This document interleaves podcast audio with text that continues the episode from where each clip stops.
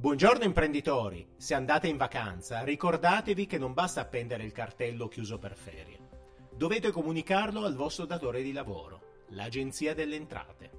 Se la vacanza dura più di 12 giorni, i negozianti devono ricordarsi di mettere il registratore telematico fuori servizio, proprio per comunicare che l'assenza di scontrini non dipende da anomalie o omissioni, ma da uno stop delle attività.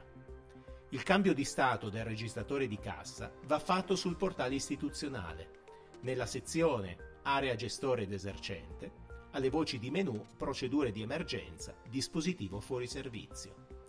Pertanto la procedura da seguire è esattamente quella da seguire in caso di malfunzionamento del registratore telematico.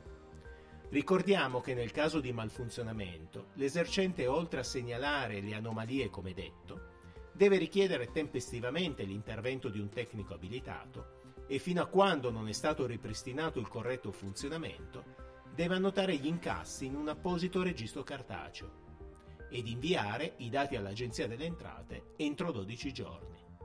Pertanto, sempre conservare un registro cartaceo da utilizzare in caso di malfunzionamento e sempre esporre il codice QR. Caro imprenditore, buone vacanze! Ci risentiamo il 4 settembre ma continua a seguirci sui nostri social e iscriviti al canale Telegram Il Commercialista. Io sono Marco Mancini, dottore commercialista e business coach professionista.